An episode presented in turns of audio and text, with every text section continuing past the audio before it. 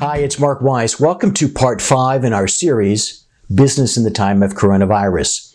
The coronavirus crisis, in fact, any crisis, is, is like a magnifying glass. It tends to show the best and the worst of your business practices and of your business's systems or even the, the lack thereof. Of course, it does no good simply to complain about the defects, the, the problems, the, the deficiencies that have come to light. Simply complaining is just whining. Taking action to correct the defects, problems, and deficiencies underlying the situation is what's needed.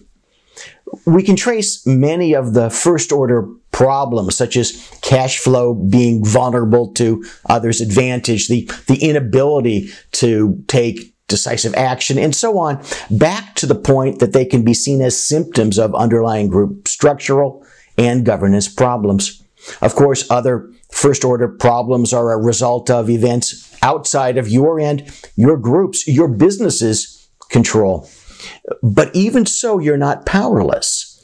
As I've been urging for many years, you can use my process, the scenario survey process, to develop multiple scenarios of potential futures and then devise strategies to not only survive, but to thrive in as many of those futures as possible. For introductory level information on the scenario survey process, search using that term on the firm's blog, accessible from the homepage at weispc.com.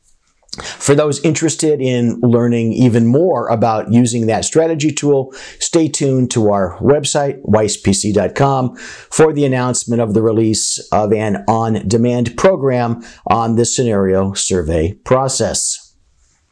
In the meantime, stay well, stay strong, and of course, stay strategic.